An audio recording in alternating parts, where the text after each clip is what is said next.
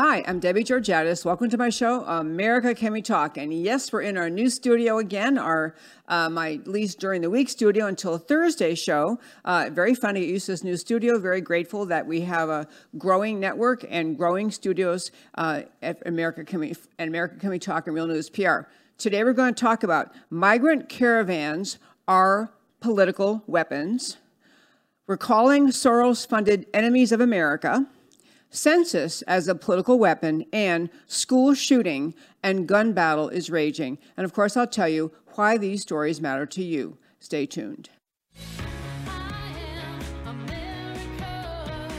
On America Can We Talk, I talk about election integrity, border security, healthcare freedom, race relations, energy and tax policy, education policy, free speech and assembly, freedom of religion, and all other issues that touch on the God given right of every American to life, liberty, and the pursuit of their version of happiness.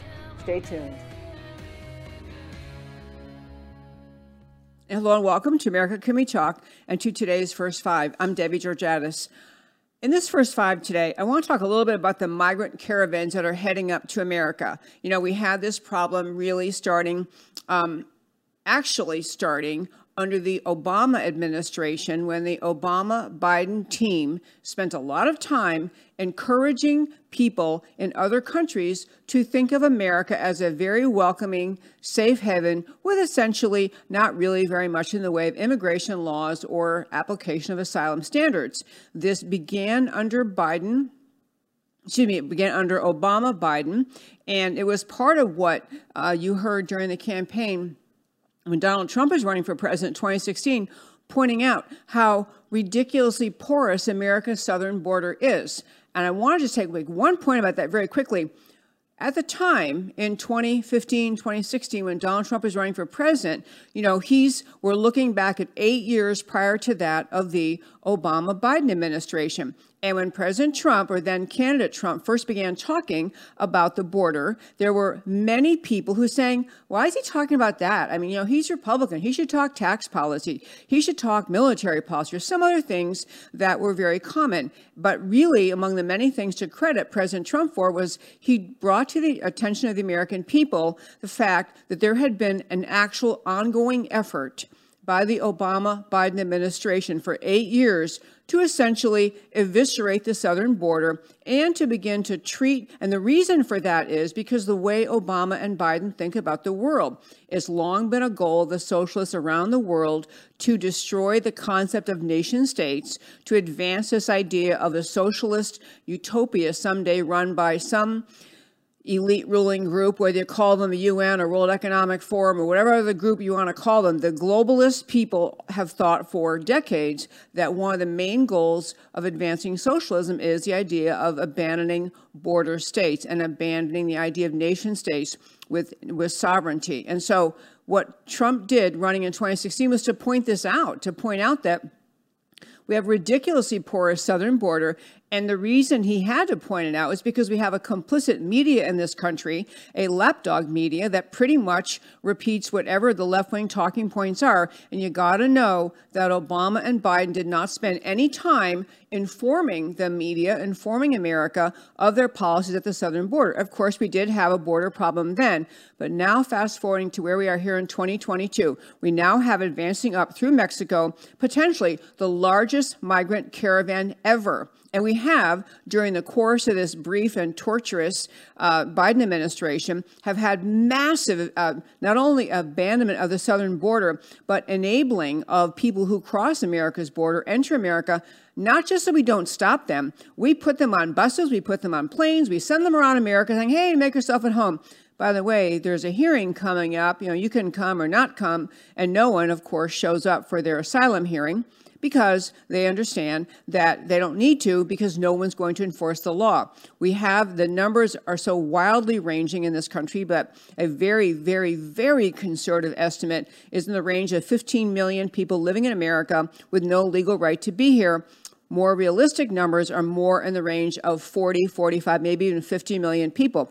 Certainly, by the time we're done with this Biden, this torturous Biden administration, the numbers will be even bigger. So here we are, this migrant crisis and we have another migrant group coming through uh, across our southern border. I want to play for you a brief clip because you might think, well, the people coming across the southern border, you know, they're just from Mexico or maybe just a little farther down, you know, Central America. Uh, but I want to play for you. This is a guy who is parked outside the southern border. You know, he's in Mexico waiting to cross into America, and he is from the country of Haiti. So I'm pretty sure he couldn't walk here. In fact, I don't think he even swam. Someone enabled him and the thousands like him waiting across the southern border to come into America. Someone encouraged and enabled his transport here. Listen to what he has to say. He promised the, uh, the Haitian community he will help them it will uh, call Title 42. It will help us having real asylum. But now we need him to keep his promise. Okay, so you understand he's saying Biden promised us we can come here.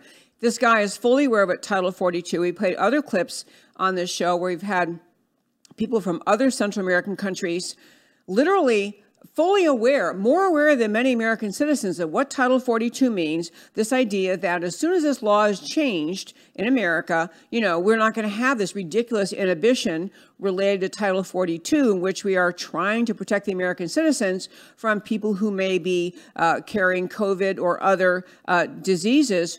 We have that still in, in place only because a federal court demanded it stay in place as we sort through uh, the various legal implications but I want to tie in, I, I talked about this topic and named this topic migrant caravans as political weapons. I talk on this show at all times and only about saving and preserving America. I don't talk sports. I don't talk fashion. I don't talk hairstyles. I don't talk about anything except saving America. And to the degree anyone in this country still thinks that the Biden administration is on the side of the American people, on the side of American sovereignty, you need to wake up and understand the reason we don't have a southern border being enforced by this administration is because they are welcoming, they are encouraging people to come here, not to pursue legal immigration. We, we take in in America a million people a year. Legal immigration have for decades and we haven't and, and, we could change those laws you could expand the number of people or increase the number of people if you wanted to but the Biden administration is not only encouraging people to come here with no legal right to be here, enabling and facilitating their arrival, their transport, their settling, everything they need. And you have this guy essentially saying, hey, hey, Biden told us we'll come here and, you know, we're, you're, you're going to drop Title 42 and here we come. What you are watching is the Biden administration. It's a wrecking operation against America. That's what the Biden administration is. I'm not saying they want to kill every American citizen. I'm saying that he is a committed or whoever's really running the White House because it is not Biden because he's senile and out of it, but whoever is running the White House, they don't want America as founded. They don't want America, the strong nation state, America, the leader of freedom, America as a sovereign nation. They are working actively and stridently to end America, America as a nation state, America as a sovereign state. It is the reason they abandoned the southern border, encouraged people to come here, and now we have a massive migration coming soon. And we have, of course, the southern states, especially the border states, are, you know, get, trying to get ready, trying to figure out how to deal with them with these people, how to what, what you do about people who come in who don't who have you know unclear COVID status, perhaps they are contagious, uh, may have other diseases, other problems you have people along the border trying the, the states and the border communities trying to protect themselves and their active actual american citizens but the biden administration is working against the interests of those border states against the interests of the mayors and towns along the border and they recently announced that they're going to do something about it. The Biden administration is going to take action. And that action is announced by the vapid Vice President Kamala Harris that they have a new program. they have just announced a 1.9 billion, B as in boy, billion new program for Central America. And it's not it's not to secure the border. It's not to pay more border agents. It's not to finish the wall. It's not to secure, it's not to help the towns uh, in America having to deal with this massive influx of illegal aliens. This 1.9 billion program that Kamala Harris just announced is actually designed to give jobs to people in Central America that can help. So they earn some stipend, they get some pay for, get, for doing a job and targeting what they try to claim still is the reason for these migrant caravans, which they say is climate change. Freaking climate change is their excuse for everything. So this, this program Kamala Harris announced. So we're going to pay billions of dollars to Central American countries so they can pay people to work on projects to fight climate change, as though if as though there's any such thing as an actual project to fight climate change that someone could do in those countries. But that is the way, that is a slap in the face to the American people, a slap in the face to the border states, a slap in the face to the people who live along the border and are trying to have a normal, law abiding uh, life in America. The Biden administration would rather send B billions of your tax dollars to Central American for America for concocted absurdities like jobs to protect against climate change. So you're paying these people with the hope that, as she, Kamala Harris, said, they find they'll experience more rootedness. They'll get more rooted in their home country. People come to America because, at least until recently, America was a safe country. America was a country that had economic prosperity. It had opportunity. It had law and order. It had a civilization. These people are leaving countries that don't have those things. And instead of exporting our ideas, exporting the beauty of freedom and capitalism and all the ideas that make America great, the answer of the Biden administration is to send money so they can employ people for absurd, non existent, or ineffective jobs to fight climate change. These people, to close out the first five, the Biden administration is not working in the interest of the American people. Once you fathom that, everything else they do makes sense. And that, my very fine friends, is today's first five.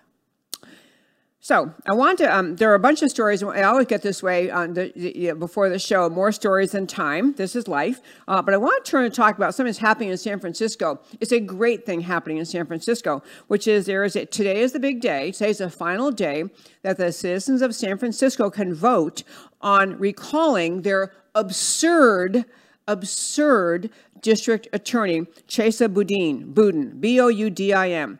So I called this segment Recalling Soros Funded Enemies of America because he's one of them.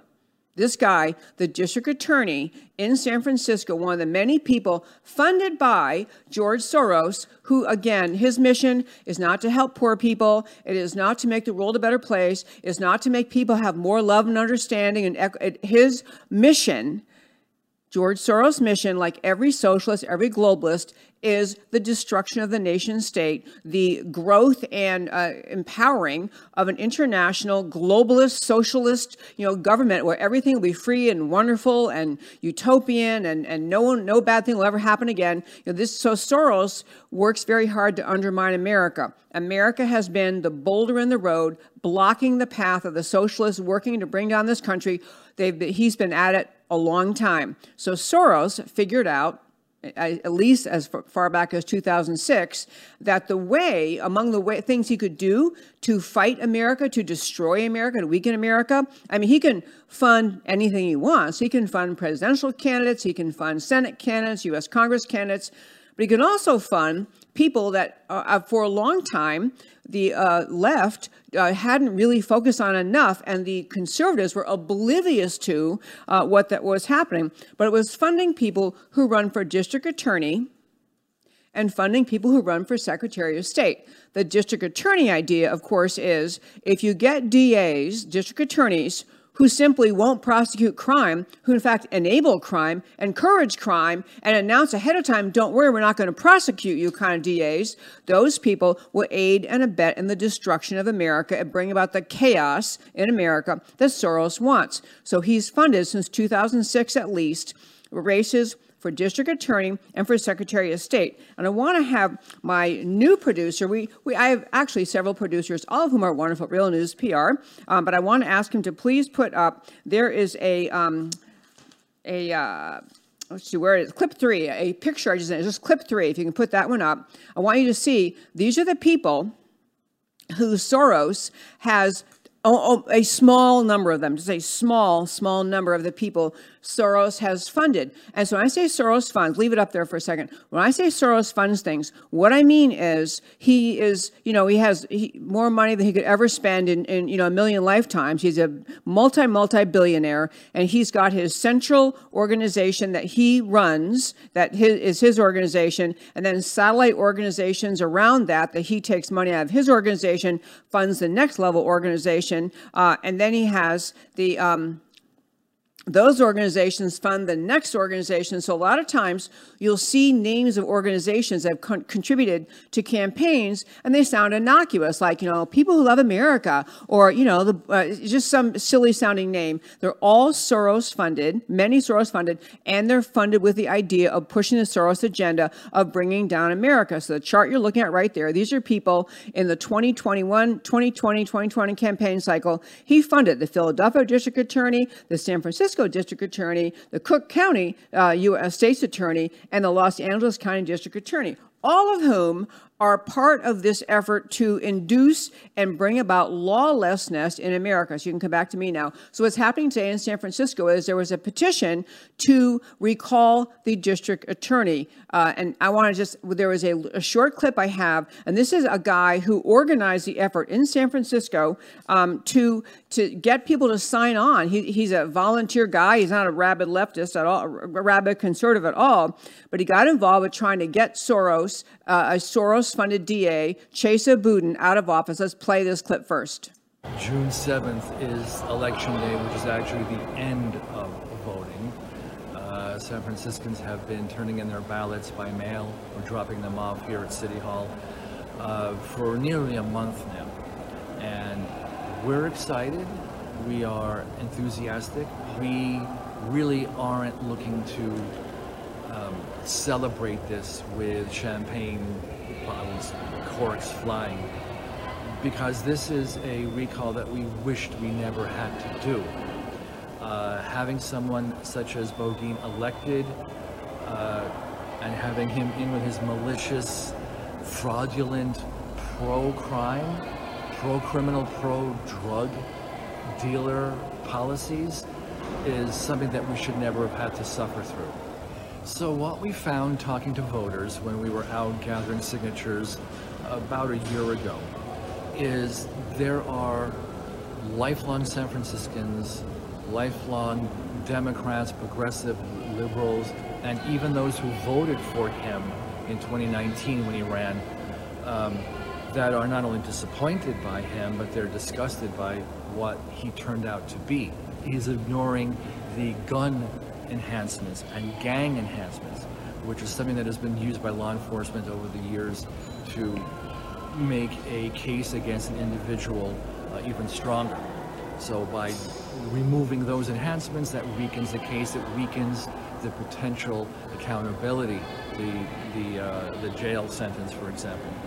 Uh, but more than that is uh, when he ran for office, he said nothing about uh, he was if he was going to protect or prosecute the drug dealers that we have a big problem here in San Francisco. and National uh, knows that, that we have this 24-7 drug market actually not that far away from where we're standing. Boudin never said that he was going to uh, pretty much allow the crimes against our most vulnerable uh, Chinese uh, American uh, com community that we have here. Uh, and we saw that play out for the last couple of years now. And, and this is just horrendous that uh, people are getting injured, killed, targeted, uh, their businesses, and he's doing nothing about it. Okay, that guy does not strike me as a rabid conservative.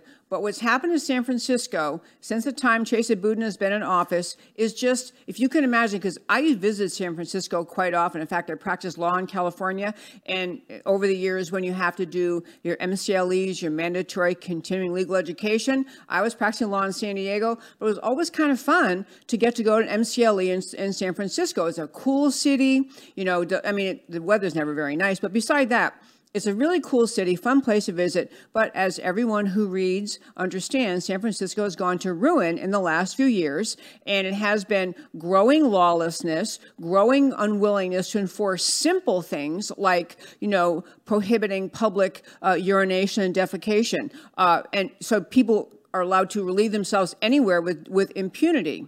That was one, you know, a, a step the left pushed as toward uh, creating more understanding, uh, toward sympathetic to people who are homeless.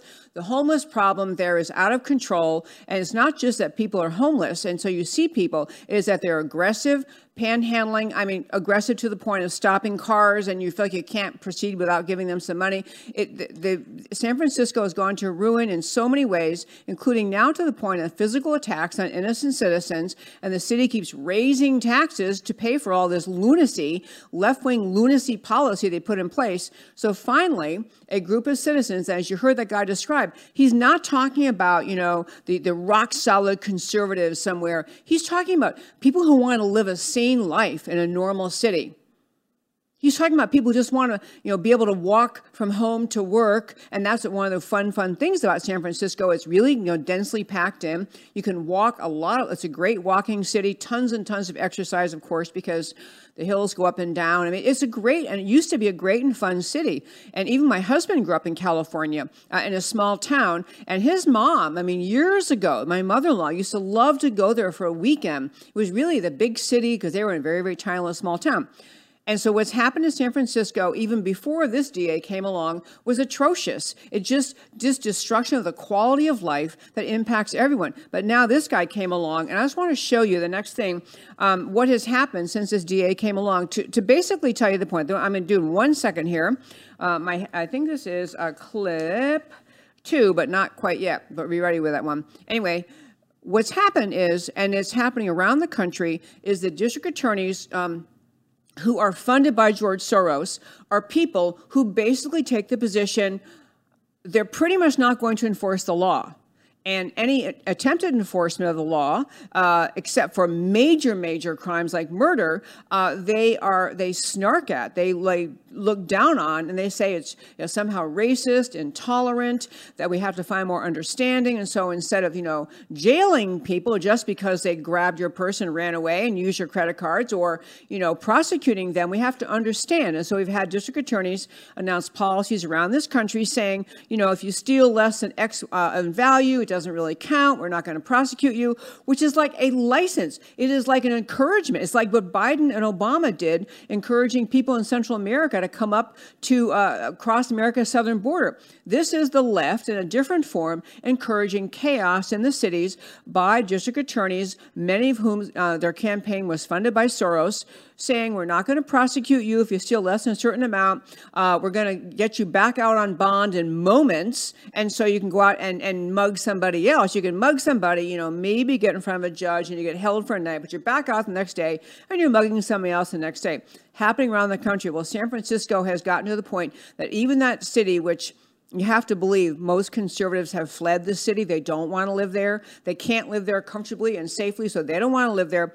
Even San Francisco is now saying, You got to be kidding. We don't have to put up with this. So I sent uh, my happy and very helpful producer here today um, a, um, a clip. Uh, uh, uh, uh two, which is a chart. This is the crime that's occurring in San Francisco and the willingness or lack thereof of this district attorney, yeah, there it is right there, to prosecute people. He's basically just saying, you know, I don't really prosecute people. I just, uh, you know, I, so what's happened, if you, if you can't see that chart, I do want you to leave it up there for a second. What is being pointed out? This is the source is the San Francisco DA's own office as of May 30th, so it's not you know um, someone's conjecture. So what you're seeing there is across the bottom are the years starting at 2011 and coming up to where we are right now, 2022, as of the end of, of May. So just you know last week. So so these the different colors are the bottom, the navy blue, or the darkest color are the felony prosecutions the next color up, the light blue, are misdemeanor prosecutions, and the, the above little small part, and I actually can't see it, because like orangish, I think, whatever it is, um, are as motions to revoke, which I'll explain in a moment. But getting back down, look what happened as soon as Chesa Boudin was sworn in as district attorney on January 8, 2020. So he's, you know, he's started his DA job there two and a half years ago. Look at the, the reduction in the number of prosecutions. And this is not because crime has stopped. Crime has gotten worse. It's not because crime stopped, it's because they don't prosecute. So, what do you think? If you live in San Francisco and you're the one mugged, you're the one robbed, you're the one suffering, and this, this idiot guy is saying, well, our new policy is, you know, we want love and understanding, and we might be a tiny bit concerned. What if there's racial overtones? If we, you know, or what if we have some record that doesn't look good? So the best the plan is we just don't prosecute. We just kind of let crime go. You don't even need a DA if you're going to do that. But this is a, you know, this tweet that I had up a second. You can you don't have to put up again, but that I had up a minute ago is talking about whether um, is basically saying San Franciscans of all persuasions support this recall. You know, this guy, Boudin, tries to say it's a partisan witch hunt, but you know what the people who want him removed are saying is um, it's not it doesn't matter if the city has suffered because of his specific policies or or because he's incompetent he just has to go. But the answer is it is specific, it is intentional. And on Boudin, I just want to tell you a little bit who he is and how in the world any voter in San Francisco got behind him. But this is what the left has managed to do to dupe people in America. So Chesa Boudin's background, very quickly, he is the child and then he's got both parents and step parents of four essentially wild leftists criminals. So his own parents, um, I want to get to his, yeah, his parents are, um, uh, they, they, named him Chesa, by the way, C H E S A. I think, what kind of name is that, Chesa? They named him to honor a convicted murderer. The person murdered, the murderer was Joanne uh, Chesimard, and he they made his name up to honor a murderer his parents and then later his adoptive parents were respectively part of the weathermen the Weatherman Underground that committed multiple murders in America um, in the 70s, and then the Black Liberation Army is the other uh, organization that that was one his adoptive parents were active in. So you have a guy raised by people who basically are telling you, we hate America, we're striving to take it down, we're doing everything we can think of to take it down. So help us, you know, let's destroy America. And so, as you heard that one guy who had organized the effort to bring uh, this petition to the people of San Francisco, saying, you know, why are we? Uh, can we get rid of this guy, please? You know, he's pointing out that you know he didn't run saying by the way even if you're mugged even if you're you know beaten and and now there is a huge problem with gangs picking especially on chinese americans. There's a very significant chinese population in san francisco. In fact one of the most fun places to go in san francisco is chinatown. We every time i went there living in california we, we always went to chinatown and you know enjoyed our time there. It's a very fun place. So anyway this whole idea you know he ran on trying to say i'm going to end mass incarceration. I'm working on reforming our criminal justice system. And people are now figuring out what that means is you can you, you can end mass incarceration if you just don't lock people up who commit crime. That that's one way. You can reduce the crime rate by not prosecuting. But I mean, this is this is the absurdity, and I, it's actually it's, it's, sad for people in San Francisco. It's horrible for the victims of, of, the crimes that are occurring. But it's a great message, and I think America is waking up uh, on both uh, the idea of the district attorneys who were put in place by the funding of George Soros and the encouragement of George Soros, and also the secretaries of state. And I want to get to that point in this first half an hour before we go to our commercial break for the radio listeners. There is a wonderful, wonderful woman in the state of Colorado running for Secretary of State named Tina Peters. Tina Peters. She was the Mesa County clerk in Colorado, she uncovered massive fraud within the Dominion voting machines. I mean, like actual proof of fraud. And for her effort, she's now been prosecuted uh, because of her exposing what Dominion did. She's the one being prosecuted. She gets out of jail from being a brief holding after this being um, charged, and now she's running for Secretary of State. She is one, the conservative answer to what Soros does in putting people like Chesa Boudin in as a DA and secretaries of state around this country who work to get Democrats elected to contort and manipulate laws. She's an answer to it. Tina Peters, wonderful American hero. She'll be on my show this coming Thursday. So uh, you mark your calendars and don't miss the show this coming Thursday. For our radio listeners, I know you're getting off to a break. It's a three minute break. Please know this is Debbie Georgatos, America Can We Talk. Come back after a three minute break. You can always watch the show on my website, americacanwetalk.org. Talk to you after the break. Okay, so I'll do a quick story for our um, everyone online listeners who are most of our listeners. We, although it's fun to be on radio and fun to hear from radio listeners, um, I, I, wanted to turn the topic a little bit to talk about what is going on with this um, with a census. You remember when uh, President Trump valiantly and wisely, and by the way, really clear, President Trump's policies what were America saving. I mean, literally his victory, his unanticipated victory in the 2016 election, the four years he served, what he did to raise awareness about the um, election fraud in this country, what he did to raise awareness about the border failure to enforce the border, the need for border security, what he did on trade deals and bringing back jobs to America and, and standing up strongly saying we're never going to be socialist. He did many, many, many, many great policies. And I'm very, very grateful for him.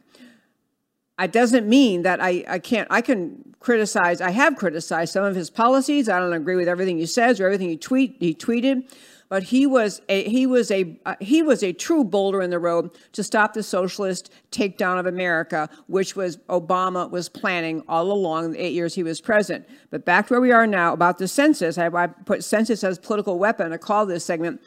So you recall President Trump had tried to, during the time he was president, to say, you know, we have uh, the census this time, let's at least either only count citizens, actual legal citizens, or designate on the form, you know, whether your status is you're a legal citizen or you're an illegal alien. You're not really entitled to be here. And the significance was very, very high as to what he was trying to do because the census determines, among many other things, two vital things. It determines the number of representatives each state gets in U.S. Congress. So we try to keep more or less every member of Congress represents more or less is you know the, the same amount of people as around 700,000 I think or something like that that every congressman should represent. So if a, a, state has a big influx of population, they get more members of Congress because they're they're keeping uh, it proportional, uh, each member representing a certain number of people. The second reason that the census matters so much is it's tied to federal funding of all kinds. So federal funding is tied to population, and so you know if a state chooses to harbor illegal aliens, then they're going to get more money from the federal government because we're counting in the census the number of people who have no right to be here and are only being protected because the state is letting them do that. Trump tried to get the census to say that we're going to have a um, we're going to at least either not count illegal aliens, or if we do count them, we're going to make clear in the census that they are not to be counted as citizens. This was an effort to make representation in Congress fair and an effort to make federal funding fair, not to reward states who harbor illegal aliens. Welcome back to our radio listeners. I'm wrapping up this point and getting my main point in the census story. So, on the census story, uh, I was alluding to while you're on the break, um, or briefly mentioning again how President Trump tried to have the census uh, change in the way the questions it asked to include essentially, are you a legal citizen? Or are you not? And so, only to have legal citizens counted in the census, uh, the courts went wild, the anti American left went wild, and that did not succeed. But there was an announcement out of the census recently, and we only can do this under the Constitution every 10 years. It's the, you know, the good and the bad, of the census. Every 10 years, the Constitution requires it. And so we're stuck with this now, with these numbers. Uh, the census people having rejected Trump's suggestion, let's at least designate legal illegal. But the census people just announced, I'm going to tell you, they announced a bunch of states in which they acknowledge they overcounted. They, they have too many people in their census numbers, more people than actually live in that state. So those states will get more representation in Congress than they should have, and more federal funding than they should have because the census overcounted in those states. And they announced they had undercounted in some states. So those states will have fewer members of Congress representing their citizens than they should, and they'll get less money than they should because the census undercounted. Now, I just want you to take a wild guess whether the blue states or the red states benefited from these errors. So I'll tell you the answer. So, short story is the states that the census itself, this is not speculation, the census people themselves have now acknowledged they overcounted, overcounted Hawaii, Delaware, Rhode Island, Minnesota, New York, and Massachusetts. And what do those six states have in common? They are Dem. So we have six Democrat states going to have more representation in Congress than they should.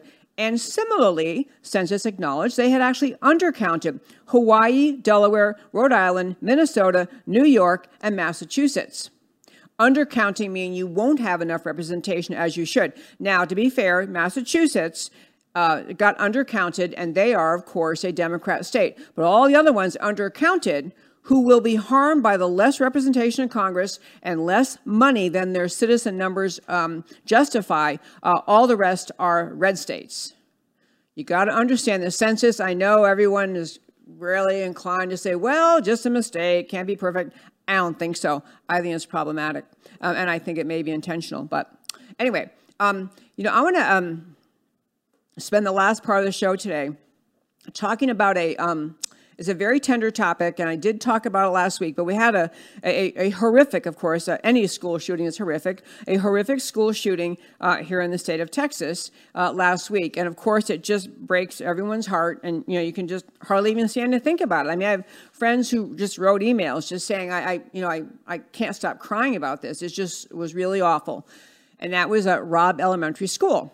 Um, in Uvalde, Texas. And I want to talk about it from several perspectives. I first want to say, as I did when I covered it last week, to acknowledge there were heroes. There were wonderful heroes who really kind of saved the day um, and, and didn't, you know, couldn't do enough or couldn't get in the school fast enough, but at least they did try and they, they got into the school and um, ended, um, ended up shooting um, and ended up ending the problem. So we had a, a Texas, a dad, a literally a patrol officer uh, go, going into the barber shop and getting a text from his wife saying, uh, you know, there's a live school shooting here. Help! I love you. So he jumps out of his barber's chair, grabs his barber, borrows the pistol of his barber, runs over the school. As all of these Uvalde police officers and others literally are hanging around outside the school, hearing gunshots inside the school, and not going in. I mean, we're going to get to that in a moment, but I first want to honor again the guy who ran in, and he literally just went in after his wife, his daughter, and to stop the violence. And he's the one who shot this this uh, perpetrator, who you know is just I mean, we talked a lot about him last week too, about the perpetrator, that we need to ask the right questions about what in the world motivated him. You know, where did he get the money as an 18 year old loser, goofball, unemployed, former part time waiter? Where did he get the money to buy all the equipment he had, the $70,000 truck he had? You know, a lot of questions remain about that. But in any case, his brave dad, I also want to acknowledge uh, a woman who um, was. Uh, at the scene, I will tell you a very quick thing about her background. This is clip four, but before we bring up clip four, I listened to and read a longer thing about her. I just want to briefly mention. So, this is a mom who is a legal migrant farm worker. That's who this mom is you're about to listen to. And that morning, and so she, farm worker meaning she's working in the field, she's getting dirty and dusty. And that morning, her daughters had had a graduation thing um, at the school that day in the morning for ending the school year. And she told them she didn't want to come because, you know, she was going to come from the field. She was going to be dusty and dirty. And the daughter said, No, no, you have to come, mom. You got to come, mom. So she does. So she goes to school. She attends this um, little graduation, got a picture of herself with her kids. And this is an actual hardworking person legally hardworking person. She leaves and then she figures, finds out later that there is a shooting going on at the school. So she goes back to the school as she reported to a reporter, you know, drove 100 miles an hour the whole way there. Anyway, goes back to the school and she wants to get in the school and try to protect her children. So I only got a bit of a clip of her. I'm going to tell you more of it. It was too disjointed, but I have a brief clip so you can see what she looks like. Hear her short story. I'll say some more afterwards. Right away, as I parked um, U.S. Marshal started coming toward my car saying that um, I wasn't allowed to be parked there. And uh, he said, well, we're going to have to arrest you because you're being very uncooperative. I said, well, you're going to have to arrest me because I'm going in there and I'm telling you right now, I don't see none of y'all in there. Y'all are standing with snipers and y'all are far away. I'm, if y'all don't go in there, I'm going in there. Okay. She, I mean, much of what she had to say was fairly colorful language, which I'm not faulting. I mean, she went through the mother's worst, nice, worst, worst nightmare ever. She did rescue her girls. But what I want to say about her is they literally, the police who are not going in, and by the way, the police had just had a training, an active shooter training within the last several weeks before this occurred.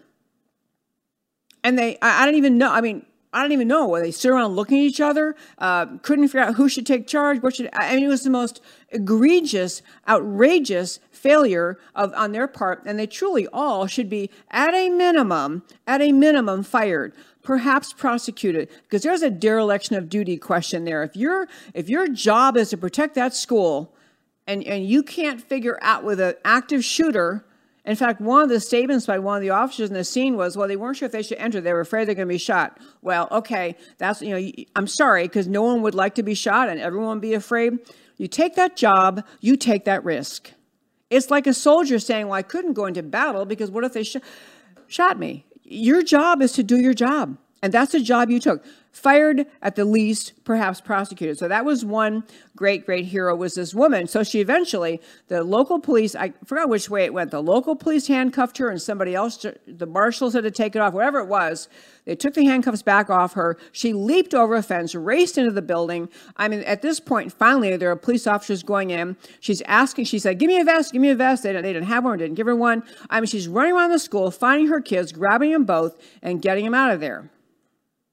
And you know, this is Mama Bear Central, of course. It's a wonderful story about how women, it doesn't matter what background you are, it doesn't matter how educated you are, it doesn't matter your race, ethnicity, you know, national origin, or skin color. It's a Mama Bear thing. You're going to protect your kids without question period full stop so she she does that but she gives an interview afterwards she's explaining she's standing around outside the school looking at these officers and she's, she's saying, You have snipers. You're standing around. Do something. And they just didn't. And I'm sorry. I know they were afraid.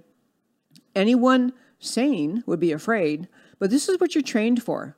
And this is what they had just committed within the last few weeks to do, is to be ready for an active shooter situation. So that is a horrific situation. We have not finished resolving. I hope we're still going to learn more and more and more about the shooter and learn the things that really matter which is like, you know, we already know his family didn't have a dad around, uh, being raised by a grandmother. Uh, you know, mom had a, had a, drug had a drug problem, had a lot of police interaction with the mom, and we, we had a kid from a troubled childhood, and and so you can do a lot of finger pointing about troubled childhood and lack of a father in the home, lack of discipline, lack of structure, a normal unit of family structure. Uh, that'd be one thing. Many questions look into about whether or not he had been had received counseling of any kind, uh, whether he was taking uh, medications of some kind, because many of the school shooters have some involvement with psychotropic drugs that are supposed to be treating certain situations and don't always do that. But there are people who need to look into that and report that about him. Many, many things we need to know. Unfortunately, what is the left does, as they always do, every single time we have any incident of violent shooting, any incident at all, the left goes off the cliff with gun control. That is the answer in the left-wing mindset is gun control.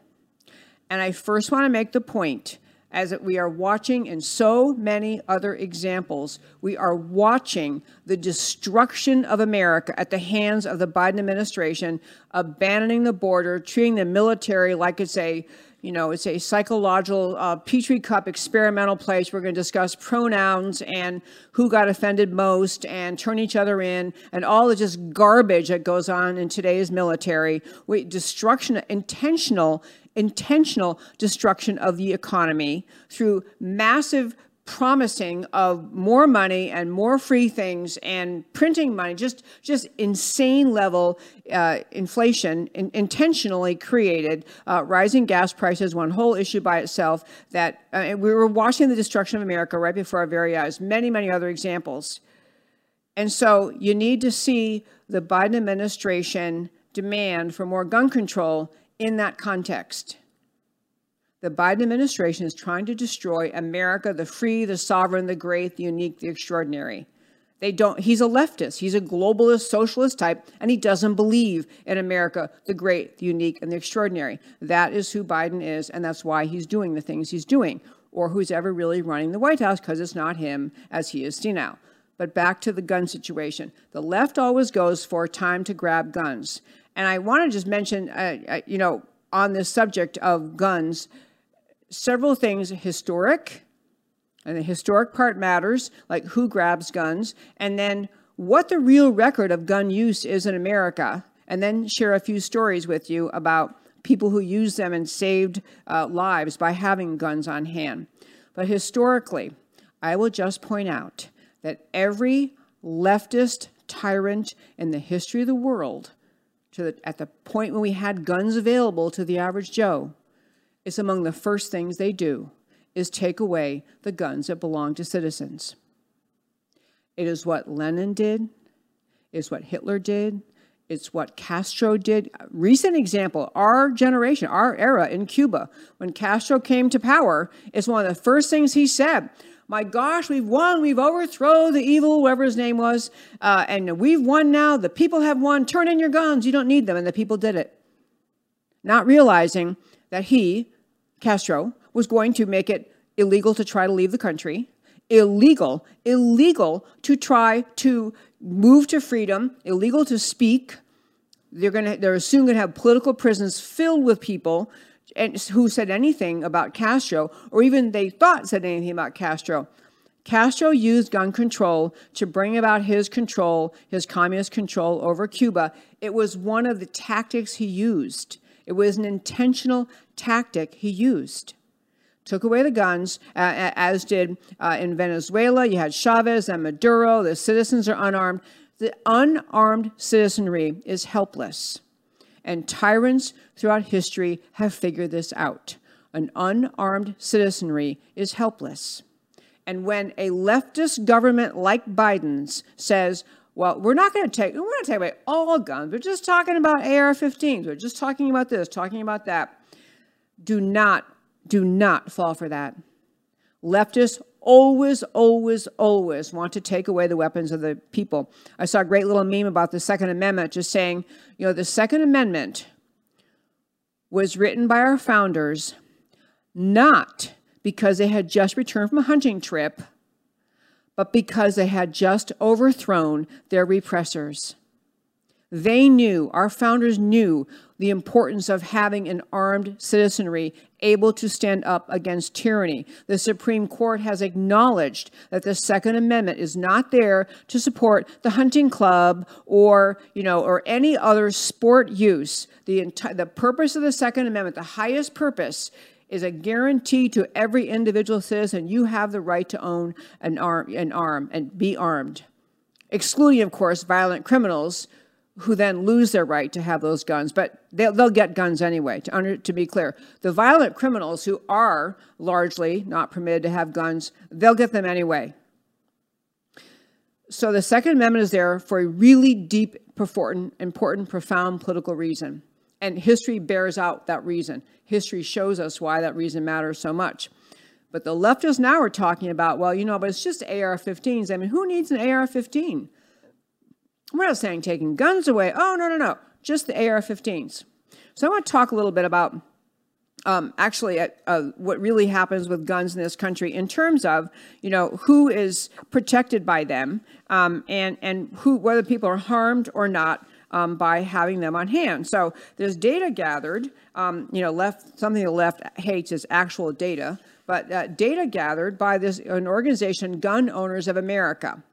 I want to talk about their data, and this is linked on our website, americacanwetalk.org. americacanwetalk.org. I linked this article on the website, on the homepage under shows, drop down list of links. There are more, excuse me, there are far more defensive gun uses than murders. Guns are used far more in defensive situations in America than they are to murder people. And so they have data. I mean, in fact, the other thing they, they uh, collect about data is the, the fact that defensive use of guns has saved lives. and the fact that the media never reports these situations. Never, never, never reports them. Because anything that buttresses the idea that hand, guns in the hands of law abiding citizens actually makes America safer, anything that buttresses that takes away their argument, their mission, the high ground they claim to have that they are actually entitled to take away guns and people don't need them. So their data, um, this was a, a, report, this one was actually from uh, September of 2021. Um, they have some examples given, but then they say, you know, uh, there are a few of the nearly 1,000 instances reported by the media so far in which gun owners have stopped mass shootings and other murderous acts, saving countless lives. So gun owners actually save lives because they can stop criminals with guns. Because criminals see that you have a gun and and they're you know the good guy has a gun and you're you're, you're going to stop some of them. So some of the stories get reported. Often the stories do not get reported but they gather data. I urge you to read that article. But i want to just tell you um, two uh, recent stories involving uh, guns ar-15s and how this whole idea that somehow the left argues america will be safer if you outlaw gun use and gun ownership by law-abiding citizens that somehow America will be safer, which is the most ludicrous thing because the people you want to take the guns away from are the violent criminals who are criminals, who don't follow the law. They don't care what the law says. They're not going to say, well, now I guess I won't go shoot up that grocery store or that school because uh, now guns are illegal, so I can't get one. The guns used by criminals are often stolen. They're not even legally purchased. And so the idea that you're going to punish American citizens and take away a right on the Second Amendment because you think somehow that the criminals who use guns for evil will stop doing that because the state, you know, the government now said you can't have guns. I'll tell you one just great, great, great story. So there was a, um, a graduation party in Charleston, Virginia. Excuse me, Charleston, West Virginia. Charleston, West Virginia. This is just uh, like two weeks ago or less. Yeah, less than two weeks ago. So graduation party, Charleston, West Virginia. Some four-time previously convicted felon, so, you know, bad guy, bad, bad, bad guy, you know, steals an AR-15. So if you outlaw AR-15s, of course, he wouldn't have bought one. Wait, he didn't buy one. He just steals it. Their guns are here. They're not going to go away, and the people who own them aren't going to give them up. There will be guns available for purchase on the black market or any other way. Bad guys will get guns. So the bad guy four-time convicted felon, shows up at a graduation party in Charleston, West Virginia, with a stolen AR-15 and is waving it around. This is less than two weeks ago. This is May 27th, I think, whatever it was. Um, anyway, shows up at this graduation party, waving it around, threatening people. You know, people, of course, scared out of their minds. And this woman, law-abiding gun owner, pulls a pistol out of her pocket, shoots and kills him. God bless her. And then, as everyone else is running, she shot the guy who's now, you know, not going to be able to use a gun anymore. And then she calmly waits for the police to come and tells the police the story. I'm telling you, law abiding people, it's not at all surprising that she waited for the police. She understood what she did. She's clearly been trained on the use of a gun, and she understood this is a situation that she's been training for and she's going to go for, and she ends up really likely saving the lives of many people at that graduation party because she had a gun. One teacher in any of the public school shootings who'd had a gun and knew how to use it, trained and knew how to use it, will never know how many lives could have been saved. There was also a case of the affirmative use of an AR-15 by a woman in Tampa, Florida. Her a bad guy, a criminal, broke into her home. Uh, two masked guys, one grabbed their 11 year old daughter, the other one was beating her husband, who had been had some sort of uh, disability discharged from the military. Uh, you know, was maybe not totally physically strong. In any case, he's being beaten. Give me everything you have, and beating him. You know, she feared to death. I mean, beating him very harshly, very strongly. And she goes in the other room. This woman, by the way, nine months pregnant goes in the other rooms, grabs the AR-15, unloads, kills the guy. And I think she killed one and injured the other. The point is, guns actually save lives. Now, personally, I get, I have lots of friends that I'd never touch a gun. I hate guns. Okay, don't get one. Don't get one. No one's making you get one. And yes, everyone feels afraid about the idea, but what if I were in a situation where a criminal pointed a gun at me? I'd be thinking, dang it, how'd that guy get that gun? So that question, how'd that guy get that gun? That's a very different question from wouldn't it be a swell idea if we take away guns from all people? And that is not a good idea, not a good question, not, not a good um, stance to take. And, you know, I have to say, I'm grateful that the um, that the Uvalde situation, um, you know, it, it, was a horrible, horrible situation. But I'm I'm really I'm, I'm grateful for the commitment we as Americans need to make that we're going to look into this guy, everything about his background, what explains his behavior. He had sent creepy messages prior to that, um, talking about his plans to shoot people. So maybe we have to believe people when they say those things uh, and be more more assertive, more aggressive towards people who do those things. Um, and we have to. It's a reminder to every school officer, everyone who a patrol officer understands. If you agree to you commit to work at a school and you get in that situation, you better be ready to fire your weapon. And back, and I, one reason I want to do this story today is that, you know, I, I do this show for everyone, men and women, everyone.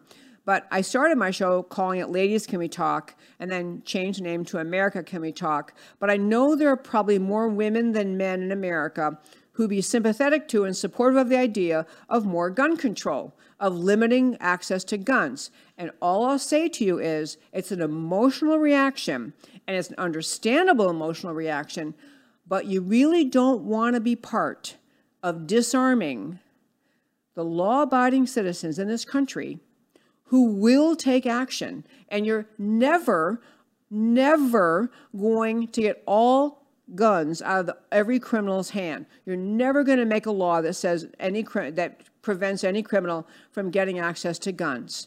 That's never going to happen. You have to use logic and not emotion in figuring out what you think about this issue.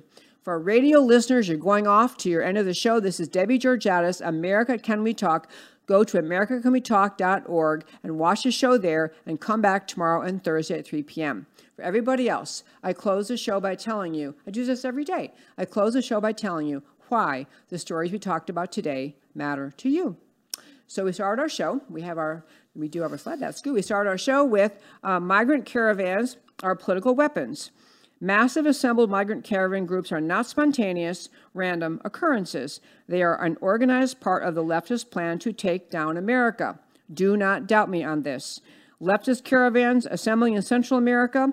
A Haitian migrant says Biden must keep his promise, end Title 42, offer full asylum.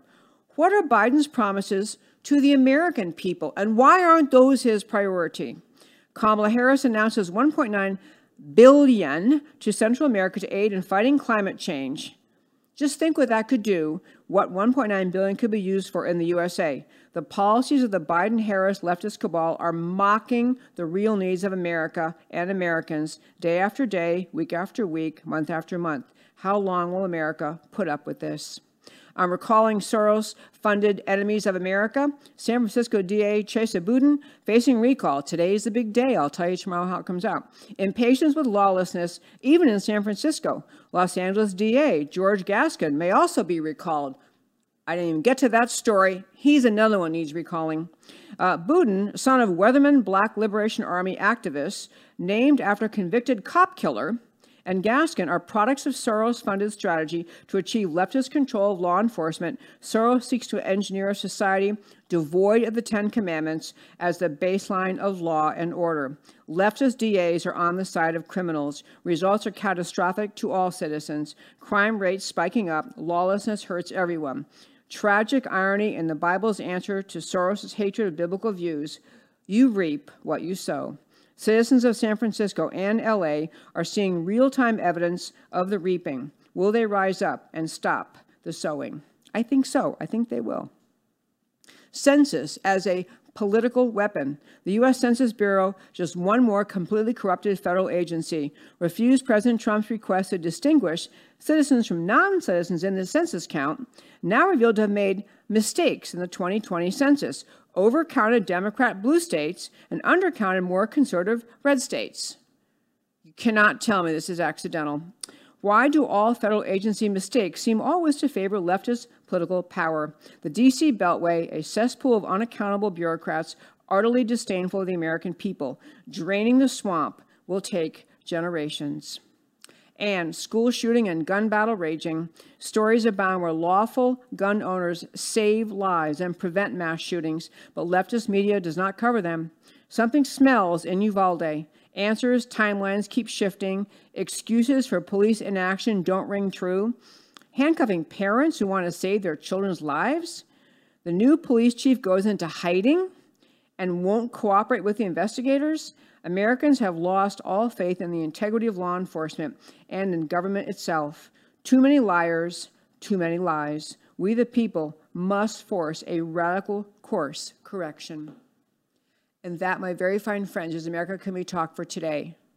I'm Debbie Georgatos. This is America Can We Talk, where I always talk truth about America because America matters. And I'll talk to you next time.